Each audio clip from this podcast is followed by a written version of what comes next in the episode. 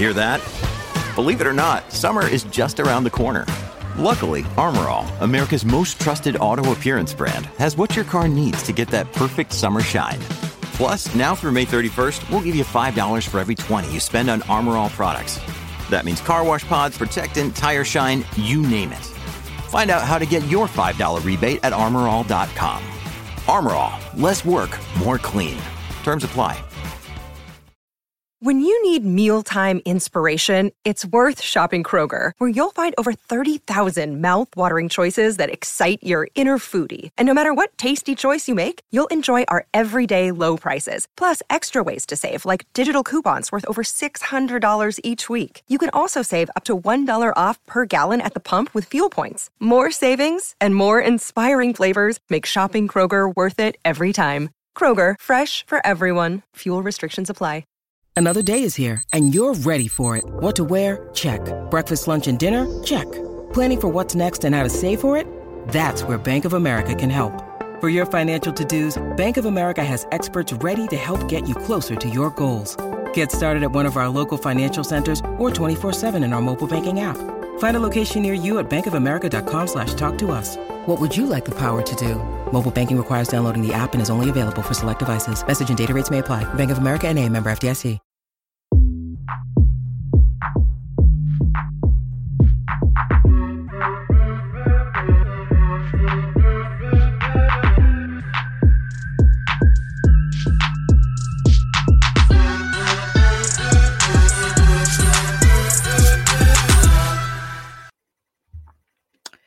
Hi, everyone, and welcome to another episode of Pit Stop Fracas. I hope you guys are all keeping well. I'm your host today, Anik, and I'm joined by Chris, Kwame, Ants, and Mahad. We've got a lot to get through today, um, and we'll be touching on the early season form of Ferrari and McLaren, as well as a deep dive into the career thus far of Sebastian Vettel, as well as touching on some recent podiums in Formula One. Um, so yeah, let me get into it with with our panelists. Um, we we got a new debutant on the pod this week, and, and we've been strictly told by Touchline Media Group the transfer window is now slammed shut. We've got no more entrants that are joining us on Pit Stop Fracas. So I'm going to come to you first, Ants. How are you doing? Um, tell us a bit about yourself. Why you're into Formula One? Don't tell us who you support in football, but um, tell us who, who your favorite driver or car is. Yeah, I'm not doing too bad, thank you. Um, I guess better late than never to make your debut. Um, I'd say, yeah, along with probably most people on here, favorite driver Hamilton, favorite team uh, McLaren, I would say, but then also mm-hmm. I guess Mercedes to a lesser extent. And yeah, I've been to, into F1 for probably like 13, 14 years now. So um, yeah, it'll be good to get into this pod. Nice, nice, nice. Lovely to have you on. Um, Mahad, how you keeping? How's how's how's Easter weekend treating you? Nice, nice sunshine, you know, just living life. Don't know why this break for the F1's going on. This is ridiculous. You can't just have a race like Bahrain and then say, "Oh, we'll give you a race next month." Yeah, this is not. It's not. It's not a good look. Give us it every two weeks, or don't give it. Yeah, but I, I yeah. you know what? I shouldn't be too greedy because um, back end of the season we've got a lot of triple headers, so I look forward to that anyway. Yeah, definitely, definitely can't can't wait for it. And to be fair, that was such an enthralling race, and, and we still got some topics to to touch on from that Bahrain Grand Prix. Um, Kwame, how you keeping? How's how's how's Easter weekend been treating I'm you? Good. I'm good. Yeah, it's been a good uh, weekend. I mean, yeah, it's a bit shame, you know, F1's on this break right now. I mean, back to my other sport, you know, football, which is my main other sport. And I'm not gonna talk about that. It's is F1 pod. Should yeah. F1. So yeah, we yeah, yeah, I just can't wait for the next race, you know, to come up. Yeah, no, no, no worries, man. We'll, um, yeah, and and and I want to come to you especially on, on especially the the former Ferrari this year. So so, so we'll be coming on to, onto that. Uh, last but not least, Chris, how you keeping? I'm doing good. I'm doing good. How are you? I'm good. I'm good. We had some technical difficulties at the start of the pod with your internet connection. So now we switch to your phone. So hopefully, fingers crossed, we can have you right the way to the very end. Um, all good on your yeah. side? That's good. That's yeah, good. That's what we like here. to hear. Yeah, that's good. Uh, we can already see a bit of lag. Hopefully, hopefully we can keep you now till till the end of the pod, mate. Um, anyway, guys, let's get straight into it. Um, that was such such an exciting Bahrain race, and we couldn't obviously cram it into the hour that we had in terms of reviewing that. So there was a couple of items that, that, that we discussed in the group chat, and and what we wanted to touch on in this pod. Um, one of them was the you know the the form of McLaren. Now they've done you know really well um, in preseason testing. They showed signs of it in in the Bahrain Grand Prix. Um, let me come to you, Mahad, on this. Um, how, how, are you finding McLaren this year? I know it's only one race. I know we've only had a bit of preseason testing, but um, what's your early thoughts on them? Um, shameless McLaren fan here again. You know, uh, anytime that comes up, I'm going to speak about them. Um, preseason, fantastic. Um, the car and the new Mercedes engine inside it looks like a perfect fit. Um, this little diffuser innovation they've done on the back of their car as well, um, where they've kind of elongated it to a kind of a zigzag shape. They kind of got bent bent the rules a little bit in, in terms of the diffuser, um, but um, I feel like that innovation's really helped the car pushed them towards the top of the grid. When we're talking about um, the the midfield battle, I think they're beyond that now. I think they're they're going to cement themselves into third place, uh, especially with the form of Aston Martin. Um, in the race as well, um, Lando Norris, such an assured performance from, from him in Bahrain. Um, it seems like he's getting better and better over the years. We forget how young he is. He's, he's a very young man, um, and he's in a he's quite a big seat for a young person as well. And I felt like his performance was on point when it came to Bahrain. Um, P4, um, Ricciardo as well. Ricciardo did quite well considering uh, he had damage to his car. He still nursed at home to a points finish. Uh, and as over time, when he as he gets used to the car, because um, it's a different setup to Renault, uh, we can assume that he's going to have better performances in that McLaren, and they're going to be challenging him and him and Lando um, for points finishes and podiums. So um, it's looking all positive in the McLaren camp, um, considering that they haven't got tokens to uh, improve the car over the season, and they really need to get a good start and get points on the board. So yeah, it's been really good. Yeah, it's funny you, you touched on that that tokens um, point there because that's definitely something I think that will prove key um, as the season goes on. They need to sort of get that head start, um, and it'll be interesting, definitely, to see how it pans out. Um, another question on on McLaren. So Lando Norris this week came out and said, um, "What did he say?" I had the article. Yeah, he suggested that they can beat Ferrari in the race trim, but in qualifying they're struggling a bit. Do you think, based on that, they can do a lot in terms of improving that qualifying performance, even though they've not got the tokens left? I, I, I, I do you reckon it's just the case? Yeah, I, am not. I'm not sure. Um, maybe they've got a problem with one lap pace, but they're good over over a long race in terms of speed and uh, maintaining that.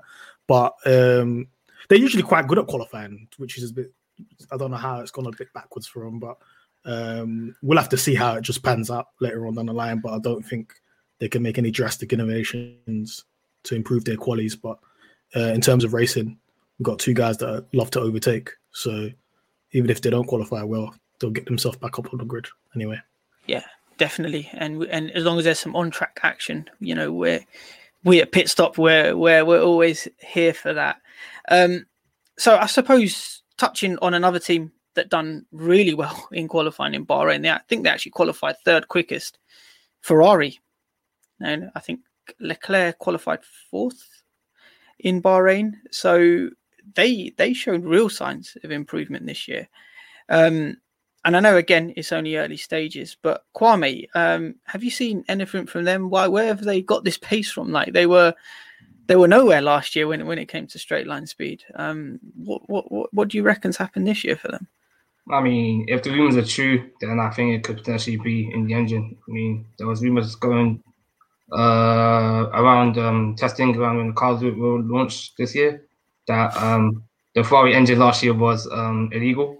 No, not illegal. Sorry, the Ferrari engine last year were um, we won 2019 league, so they had a punishment in 2020, so their engines weren't as powerful. So this year they'd be more powerful, and they've obviously put more emphasis and time into the engine.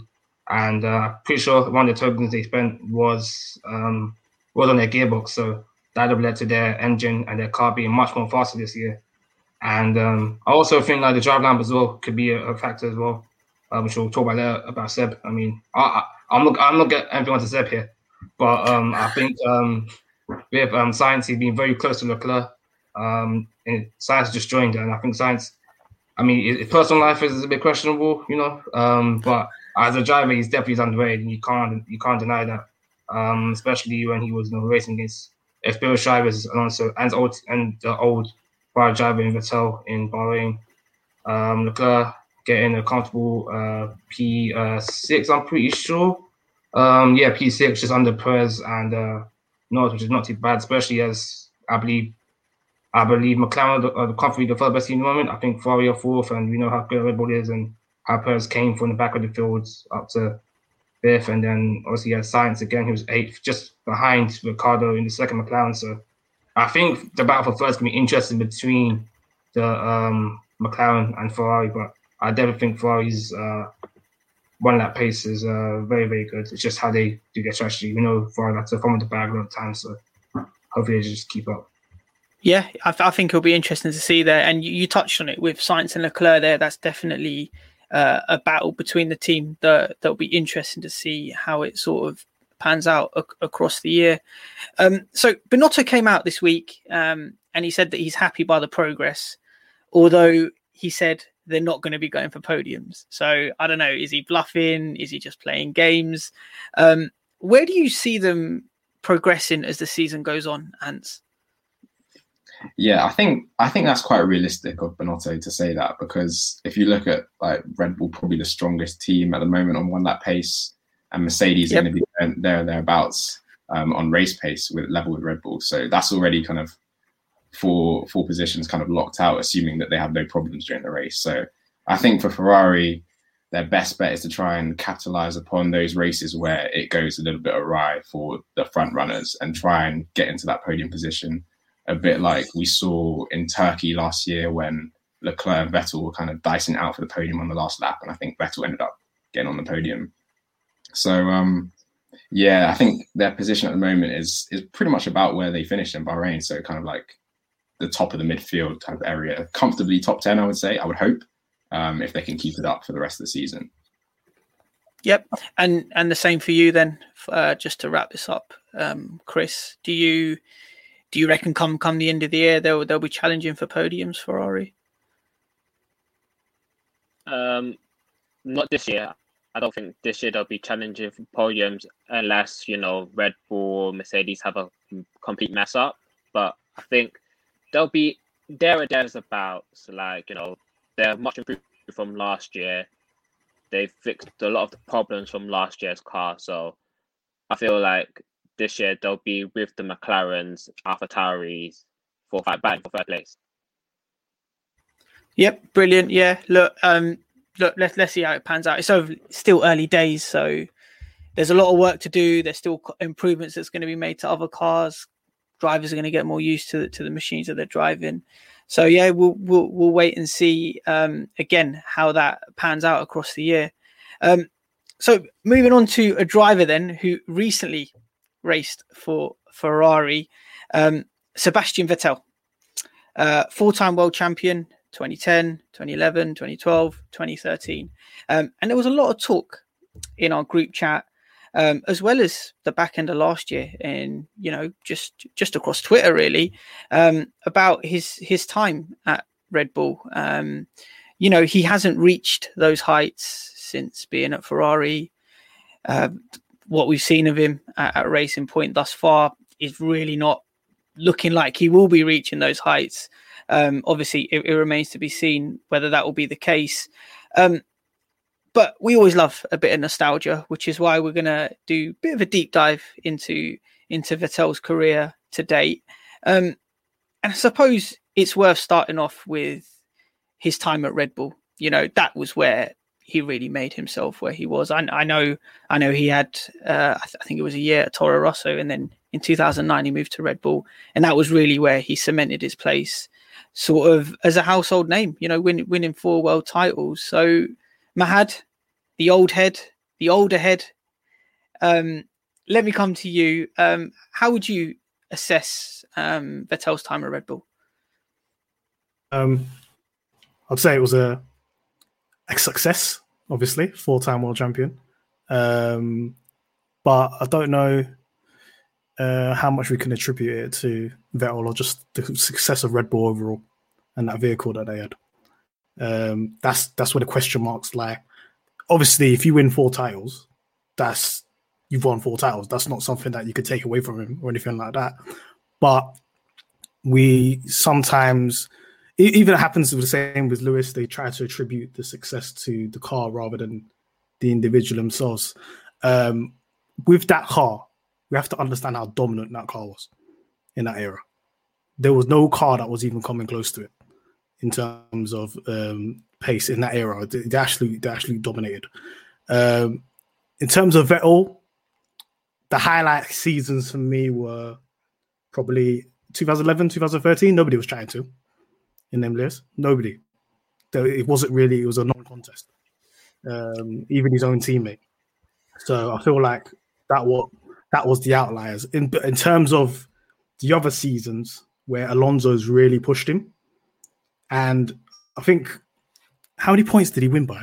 He won by barely any points. It were really really tight tight gaps between him and Alonso. I think it was 2012. Uh, I think we went down to the last three, three points, four points.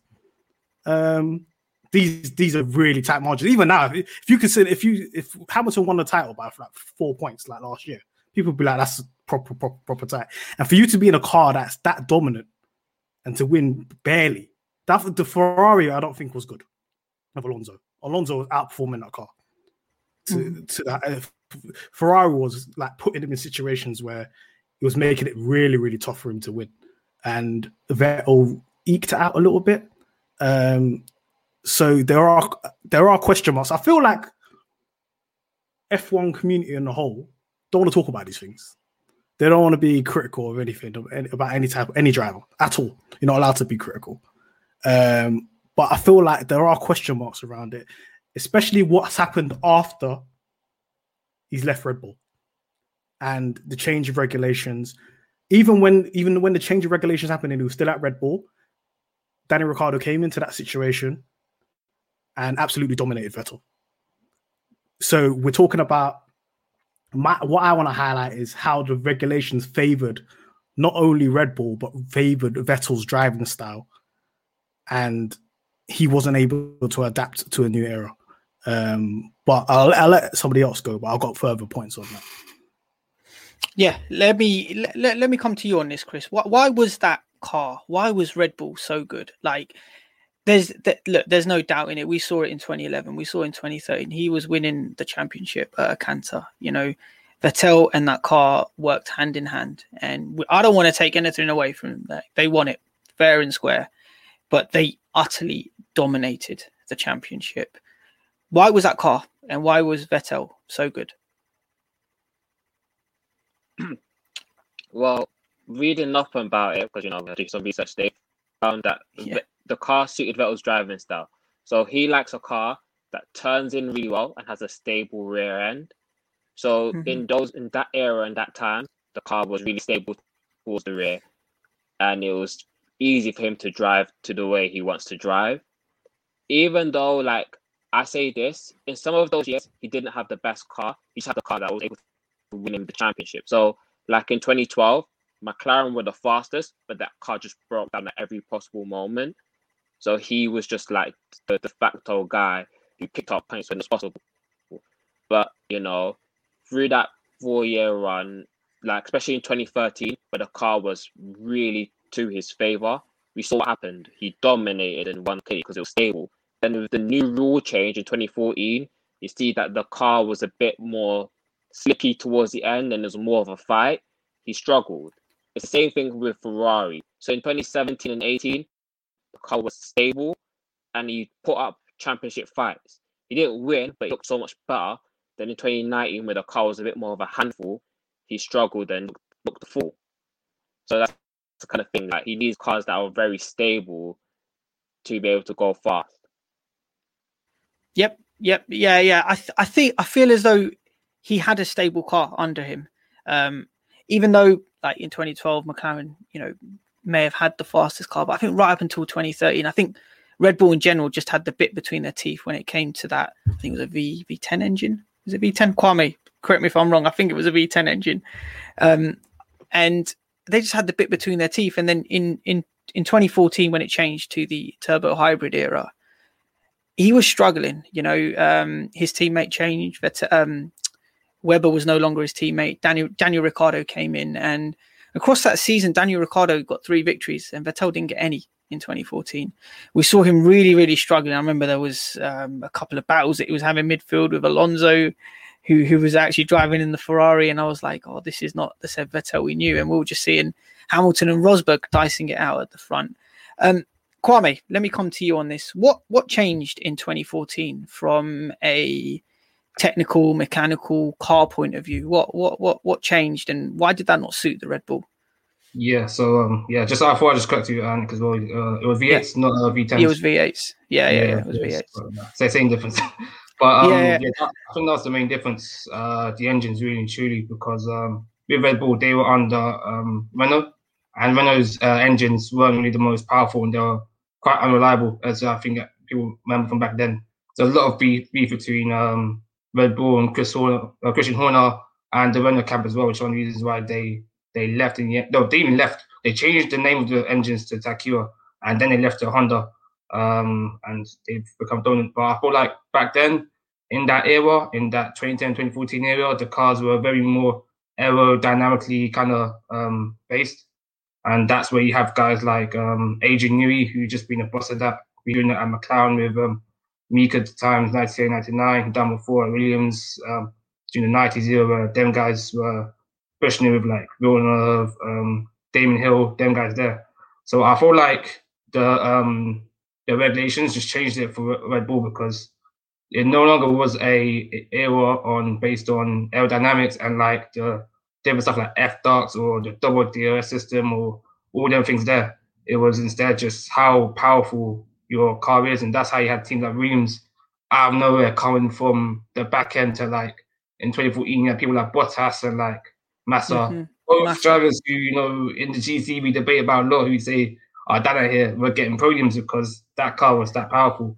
And um, the Red Bull didn't have that. And especially like Chris and Mahad said as well, especially when they changed the car as well, when it to compensate with that, it was a bit more draggy, it's a bit more back endy, a bit more flicky at the back end. It just didn't work out a bit after that, I think. Yeah, yeah, yeah. Um, yeah, it's, it's, a good thing you touched on that. Yeah, I remember that that that Williams was, was quick in 2014. I remember them giving the the uh, the Mercedes a tough time in in Austria. Um, yeah, and I was really wanting Hamilton to win that race. Um, but yeah, definitely the, the the Williams were were very good that year. Um, so just finishing up on his time at Red Bull, uh, Ants, I'm going to come to you on this. Daniel Ricciardo, so he switched teammates from Mark Webber to Daniel Ricciardo. And Daniel Ricciardo actually finished 71 points ahead of Vettel in 2014. Um, do you think that was down to Vettel not performing against his teammate? Do you reckon that was just Daniel Ricciardo being that much better than Vettel? Or do you reckon that was just uh, Daniel Ricciardo being that much better than Webber? Um, what what was your take on that sort of inter-team rivalry that they had? Yeah, I think I think it's a difficult one. Um, I'd say probably that was probably the best time for Ricciardo to come into the team when the regulations changed, and he had like I wouldn't say an advantage, but he was coming in on more of a, a level playing field with Vettel in 2014, um, whereas Webber for the previous four years had kind of been in the same position, same regulations, just kind of getting beaten by Vettel year in year out. So it, it is scary from Vettel's point of view that Ricciardo just came in and had him on tilt for the whole season. Like it's just something that you, you, you can't really take away from Ricciardo. He's a great he's a great driver. He's quick, um, and yeah, Vettel really struggled that year. But uh, does it tarnish his legacy a little bit? But at the same time, four out of four um, wide world titles before that, it's like you can't you can't really argue with it. And um, it's just I think probably in that year he probably felt a little bit that the team went away from him slightly because um, in the previous four years with Webber was pretty much the de facto number two driver, and he had Helmut Marko completely, who pretty much has the power in that Red Bull team, was pretty much behind Vettel in those times, and you can kind of see echoes of it now with Max Verstappen. But um, yeah, so I think probably the decision to leave was uh, triggered a little bit by what by uh, how comfortably Ricciardo beat him that year. Yeah, yeah, yeah. He did quite comfortably beat him, uh, which, which you know, m- many, many considered um, quite embarrassing at the time. I, I remember that time, and I was like, "Oh my god, Vettel! Like, come on, I'm, I'm expecting better for you." But to be honest, in 2014, I was just more concerned about Hamilton winning the title over Rosberg. Um, I suppose Ferrari really did want to get that world title, though, so they secured Vettel's services at the start of 2015 now, instead of sort of going chronologically through it, um, just want to pick out your, your, your, key highlights from Vettel and his time at Ferrari. So um, let me come to you first on this, Chris. What have you made from Vettel and his time at Ferrari, and especially the mistakes that he's made? Talking about Singapore, you know, uh, in 2017 when he crashed out on the first lap with Verstappen and Raikkonen when he crashed out in Germany 2018, uh, some of the collisions he's had with Leclerc. Um, it'll be good to get your thoughts on that. Chris, you there? Um, so with Ferrari, yeah, I'm here, I'm here, I'm here. With Ferrari, his like mistakes. Well, the first one was 100% in Germany, um, 2018, because he had the race under his control and just binned it himself, and that like he was first in the championship at the time, and that completely and utterly like ruined all momentum he had, and that's when you know Hamilton and Mercedes made their strong charge towards the championship. So that for me was like the worst mistake, and I think I think that was the kind of the moment where I think Ferrari you were ready to um, wash their hands of him as well. They were like, "We've given you the car, now you're making mistakes this ain't it. Like you're not you're not Michael. You're not you're not that guy who's gonna deliver for us. So I think yeah, that was the def- pivotal moment. I think that's the biggest mistake. Yeah, definitely. I, I remember that so well that that Germany 2018 race. I think Hamilton came back and and you know he he performed heroically. Obviously, Vettel dumped it in the wall. Um, obviously, it was it was tricky conditions. Um, Mahad, let, let, let me come to you on this. What, what what do you make of those driving mistakes from Vettel when you know those DNFs. Is is that the hallmarks of a champion? Listen, yeah, Chris said it just now. Yeah, he's not Michael. He was lauded like he was Michael when he was at Red Bull. Oh, look, German guy, four titles. He's gonna he's gonna he's gonna be reaching Michael levels and stuff like that. His mentality ain't there, man. If the team ain't behind him fully, hundred percent, if if it ain't optimal conditions, where the car is set up exactly how he wants it and stuff like that. He he just he's just not there. But Hamilton was playing absolute mind games with him. from 17, 18, he, he, he was in his head completely. Right, he was lucky that he had a teammate and Raikkonen because Raikkonen don't really care about F1. He was just there in it. so he's so he so it's not really like he's got a teammate that's like really on on him, sticking it on him like that, yeah. But time and time again, Germany, Vettel crashed for no Germany 2018. Vettel crashed under no duress. Yeah, Vettel got killed. He just got. I don't know what happened to him, but it's all in his head. And um, just having that Mercedes behind him, Lewis pushing it, pushing it, pushing it, pushing it, pushing it, just gets to him. Especially with um, a, a season that's not really remembered um, was 2017. 2017, he had he had the, he had the lead up until just before Singapore for that crash. Mm-hmm. Um, his head was gone. Lewis knew that his head was gone, and he was actually playing with her. Actually, his head went when it was Baku. When he crashed into the back of him at Baku, that's when his head was gone because because Vettel thinks like nothing that, that wasn't his fault. Vettel's like, oh yeah, yeah, yeah I don't know. He, he brake checked me. What, what, do you mean brake check? This is Formula One. This ain't go karting. Yeah. I don't understand. So for me, it's it's a mentality thing. The second, even at Ferrari, Ferrari is not the most conducive environment for somebody's good mental health. They're they're very much a chaos factor team, and they'll throw you in the deep end, and they'll throw you under the bus because it's Ferrari first. So when somebody like Leclerc comes in, they're like, oh shit, this guy's really, really good. Let's throw Vettel out of here because he ain't he ain't built like that. Um, Leclerc outscored him first season at Ferrari. That this is not this is not good looks.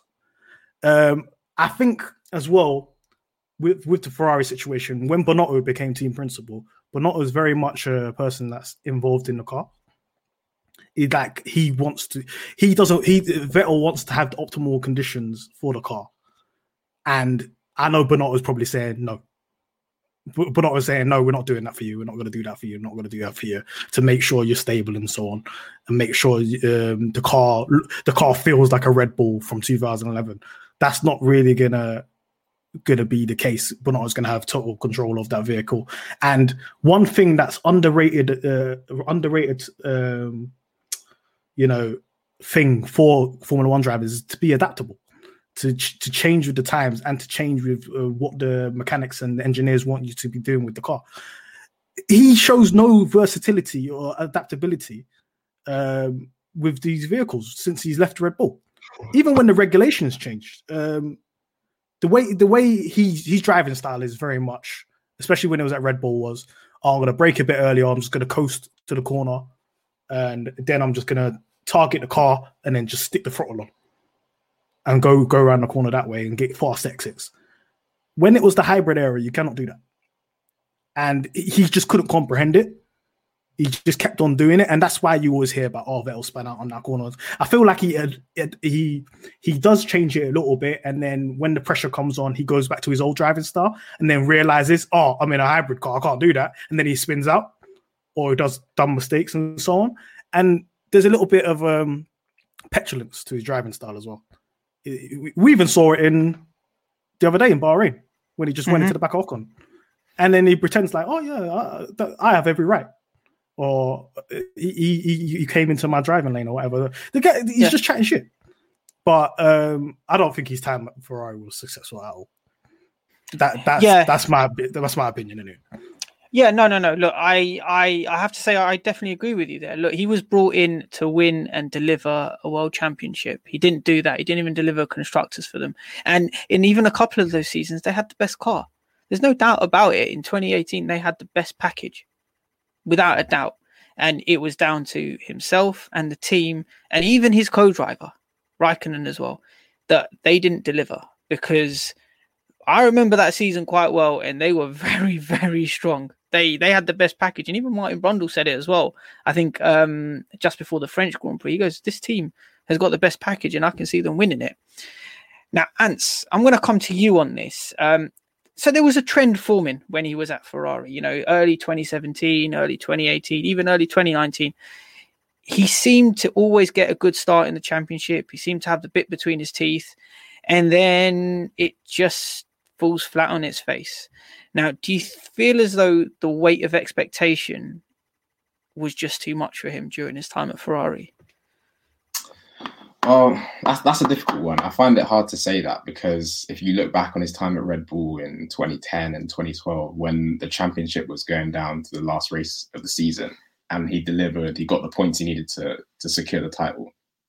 What what more pressure is there than that last race of the season? You got to deliver. So when it comes to kind of him like in inverted commas bottling those championships at Ferrari? Well, I would put it down more to the fact that I think he's a very emotional driver, right? And because of that, as had touched on it, he's like he's quite petulant as well sometimes. I think when he gets in the cockpit, sometimes the red mist just descends upon him, and sometimes he can't really force himself to see the bigger picture. And that's where the mistakes start to creep in. And I think at Ferrari, we saw that quite clearly in the spotlight. Um, when it started to get to the second half of the season, he would make these mistakes or have these run-ins with drivers like Verstappen in 2018. He had a few, um, even Bottas as well, and I guess in Baku with Hamilton, quite clear as day, where yeah, he his his emotions would just get the better of him, and I think in those kind of championships where Mercedes and Hamilton were just consistent and always fighting for podiums and victories those odd those odd little slip ups from Vettel, he couldn't he couldn't really recover from them. So uh, that's that's really what I would put it down to, to be honest. Yep, yep, no, yeah. I suppose there's yeah, there, there's a bit of that as well. I mean, to be honest with you, I thought at times he was a bit a bit petulant as well. But personally, um, if I was to assess his time at Ferrari, I think it was a mixture of poor decision making from the team, poor decision making from his from himself, and I really don't think his co-driver supported him enough. I, I really think Raikkonen should have done enough. I think Raikkonen only got one one victory that I can remember from his time one victory, at bro. Ferrari. Yeah, at, Oh, at he was saying last USA. Yeah, Yeah. it was. Yeah, I mean, he's, he's he's really not doing enough to, to help He the was team. on vibes. He was on vibes. he was on vibes. Yeah, and Yeah, and he's vibes, first place just check. vibes. Come on, man. But but you know this is the scuderia this is you know f1 heritage you know they should be delivering that. And it's fair enough if they don't have the fastest car okay? But i remember very clearly in 2018 they had the best package. Like that car was quick.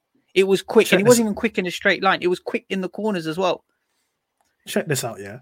Ferrari cheated for Vettel and they still couldn't deliver. and they still couldn't deliver it. They, listen, they cheated. They they they they had an illegal engine. The car was screaming like a banshee.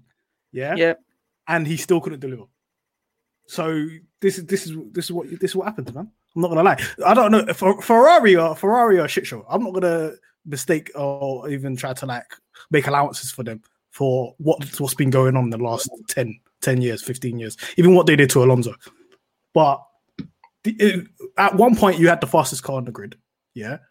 If you're a four time world champion, I'm not trying to even say that he's better than Lewis or anything like that, but you need to be taking it all the way to the wire. You can't be losing the title challenge due to mental mistakes. Mis- mistakes. This is not something that it, it- I can understand if it was the team that messed up and stuff like that. Even when I think about 2017, even more, I feel like they the car started to break down towards the end of the season. There was Yep. a lot of retirements, Ferrari Yep. stuff like that. there was in in But- malaysia they retired and in japan they retired or no th- That the- was the- they, they, were- they had a poor car. Like the car was breaking on them throughout the race. No, no, because th- this is what's happened. I heard that they had to accelerate all the developments on the car um, because he was he because of the mistakes earlier on the season.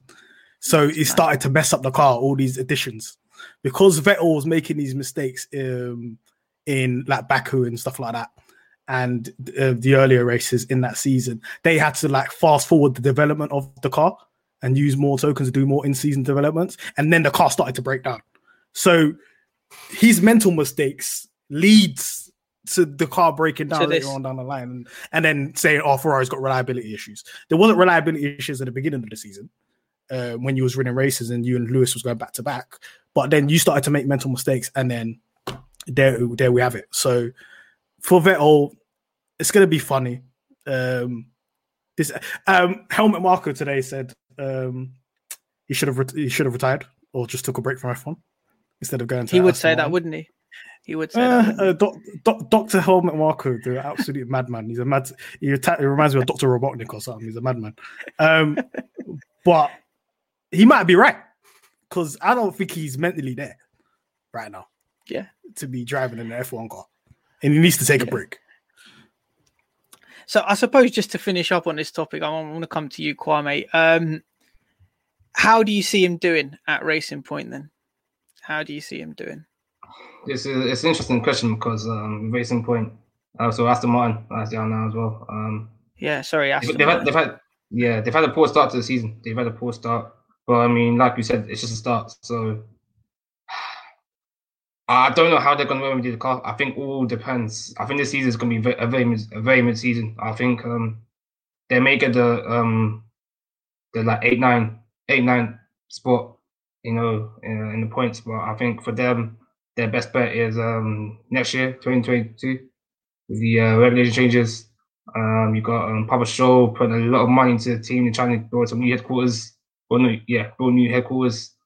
Um, they've got all these sponsors, all this infrastructure. The rumors that Toto might go from Mercedes to there. We don't know how true it is. So I think that's his best bet. And all depends on the car. All depends on the team if they try to base around for him or base around for Lance. I don't see him personally win another um, championship. Personally, I personally don't see it. I I don't see it. Um, yeah, yeah, I think to be honest for another two, three seasons. yeah, I mean, to be honest, a, a championship Vettel probably on the back of his first race seems a stretch right now. Um, guys, any final thoughts on Vettel's time at Ferrari before we go on to the next segment? Um, I just want to add to Kwame's point and say Stroll has a better chance of winning the championship than Vettel right now. Yeah, Daddy's boy. Yeah, Daddy's we'll, boy. we'll see. I- I- we'll, I we'll see how he does. Oh, God, they put him in the number one car. You lot, Yeah. you did mind games. They Tactics. said, "Nah, we'll put Vet, we'll put Vettel on the put Vettel on the second seat." Stroll's number one driver, Aston Martin. Now. It's peak. Oh, good. Um, yeah, let's let. I mean, look, look, let, let's see how Vettel does. Um, at Aston Martin, stand corrected, Aston Martin. He's he's wearing he's wearing. I'm, I'm wearing, green, I'm wearing the the racing green polo right now. So Aston uh, yeah, colours, I, I apologize for that. I apologize for that. Um, Lawrence Stroll. Anyway, um, so Sky Sports this week released an image um, in which they looked at some of the previous world champions as well as the most popular podiums. And there was a lot of debate in the group chat. And I suppose, you know, there was some there was some key entries in there. Now, for everyone's awareness, they went through some of the most common podium combinations in history. So with 12 appearances, they had Hamilton, Bottas, Vettel tied with 12 appearances for for some of the wiser heads out there. There was schumacher hakkinen coulthard. On 13 appearances it was webber vettel alonso. So that's probably looking at that 2011 to 2013 time. And then you had 14 appearances hamilton rosberg vettel.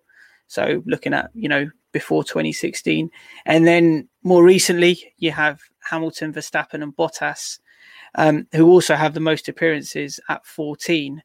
So instead of going into each one, I just want to get guys your your your take on some of the memorable moments from that time. Um, so let's start in chronological order for this one.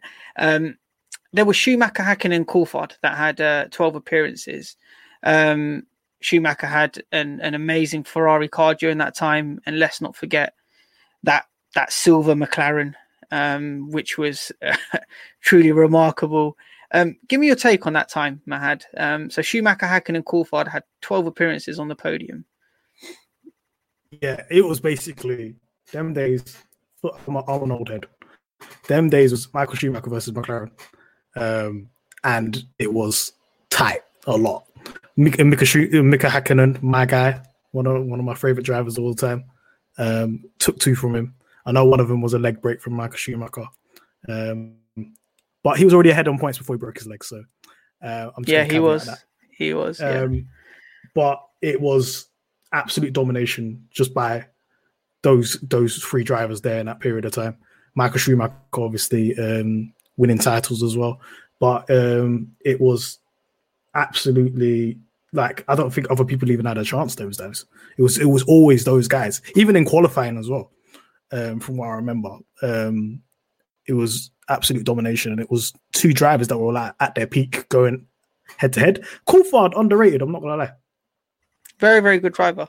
Yeah, very, very Ob- obviously, your team your teammates Mika Hakkinen, so he ain't winning no titles, but he he he was a very very good number two in that time. You know what I mean? So um, and he he, he deserved all the podiums that he got.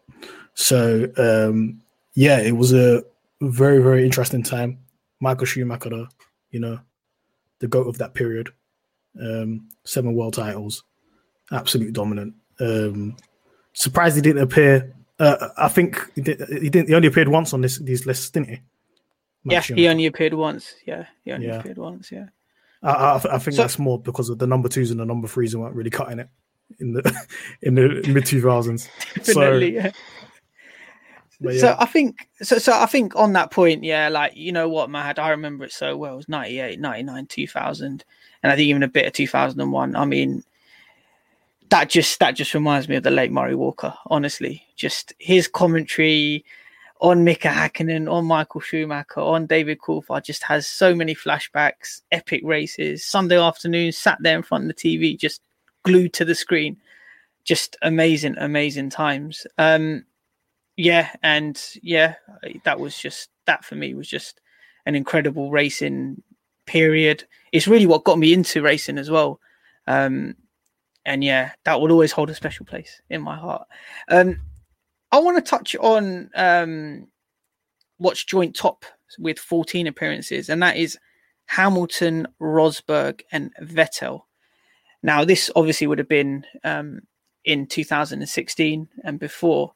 Um, what do you remember from that period? So, just the turn of the turbo hybrid era. So, I'm, I'm going to come to you on this, Chris. What do you sort of pick out from that moment in time? That it was Mercedes dominance for like, you know, Hamilton Rosberg when we wanted to, and then Vettel when he got to Ferrari in like 2015 and 2016, they really like, you know, picked up from where they were. So Vettel was really driving that those Ferraris really well. They had no chance of the championship. It was just about picking up the other um, race win. So that's what I kind of remember. It's like I remember him just being like the third guy there, just happy to be there. You know, like we're not fighting the Mercedes. We're here to be number two, the best number two, and be ready to be number one further down the line. So, yeah, that, that that's how close it was for Vettel. Like he, it was like he was there for for the vibes. You know, he was like the one serious kind of half serious car and team around there. Yeah, definitely, and I and, and I know we've been doing um, some analysis on Vettel, especially in this pod, but it's also worth mentioning that in this podium combinations uh, that that were released, he's he's actually appeared three times. So you got to put a lot of respect on his name because he has done very well to also get onto the podium. So you got to also give credit where credit is due. Um, Kwame, so looking at this list, you know you do have Vettel that's represented in you know three three times, and I want I want to come to you for uh, his time um, at Red Bull, where he was dicing with Webber, Vettel, well, dicing with Webber and Alonso. He wasn't dicing with himself, although he has done that at Ferrari a couple of times, dice with himself, and it's uh, ended up and it's sometimes ended up in the gravel trap. But when he was dicing with um, Webber and Alonso, um, what would you make at that time? So, like the early you know, uh, sorry, the 2011 to, to 2013 season. I think it just shows how dominant he was in that period and how how everything was kind of connected up for him. I think we spoke that earlier. How with him, he needs every piece of the puzzle in his team to be right. So he needs the the car to be right with him. Still, reckon he needs to be kind of the main guy in the team, and it just summed up in results because in that season again he got 13 wins compared to uh, Webber's zero in 2013, which like we get on the Bottas a lot, but not, I don't think Hamilton's even had the numbers against Bottas, and uh, he had the most wins in the season in that year as well, which is in, in, insane. And then a same thing again happened in 2011 where he had 11 to one wins. So it just shows how competitive and how dominant that Red Bull car was in them two seasons alone. And even the seasons where yeah, 2010, 2012, where they should have just won straight away, but they didn't. They still were competitive enough to get into the podium show. So it shows how good that car was. Even shows how decent Webber was as well because um, in that 2010 season he was competing for the championship with Alonso up until that final race in Abu Dhabi where I'm not sure if people remember, but had Alonso can hold up behind Petrov. Had uh, Webber bought the race and fell win. So it shows how dominant he was in that period, essentially. Yep, definitely. Um, and yeah, as as I said earlier, I I, I want to give credit where credit's due to Vettel, and you know it does take something to get onto the podium and and and clearly his his his number of appearances on there speak for themselves um so i think we've touched on all of them um apart from the current one so 14 appearances uh stands hamilton bottas and verstappen now i'm just looking through the list there is at least two yeah there's two world champions in all of those categories now, on the top one, you only have one world champion, and that's Lewis Hamilton. Let me ask you now, Ants, can you ever see Verstappen or Bottas becoming a world champion? Um, Bottas, hundred percent no. From no, that's a no. Then I, I, basically meant to say, can you see Verstappen champion? yeah, I think I think Bottas's time in a in a championship winning car is rapidly coming to an end. Um, as for, as for Max, he's got he's got a long career ahead of him. I think he's going to be a multiple world champion. I don't know when, Um, I don't know if it'll be at Red Bull, but 100%, I think he's got what it takes. Yeah, it seems like he's just got a channel, um, a bit more racecraft, maybe have a, bit, you know, I mean, he's he's got the car now. Hopefully, he can kick on and and and do a bit better this year, um, get closer to the Mercedes, and then yeah, obviously it, it remains to be seen whether he wins a title um, at Red Bull or not. Um, guys, that is all that we have time for today. Please, please, please hit the subscribe and like button. We really, really appreciate the support. Follow us on Twitter at pitstopfracas, and we will be back next week with some more F1 content for you. Peace. Peace.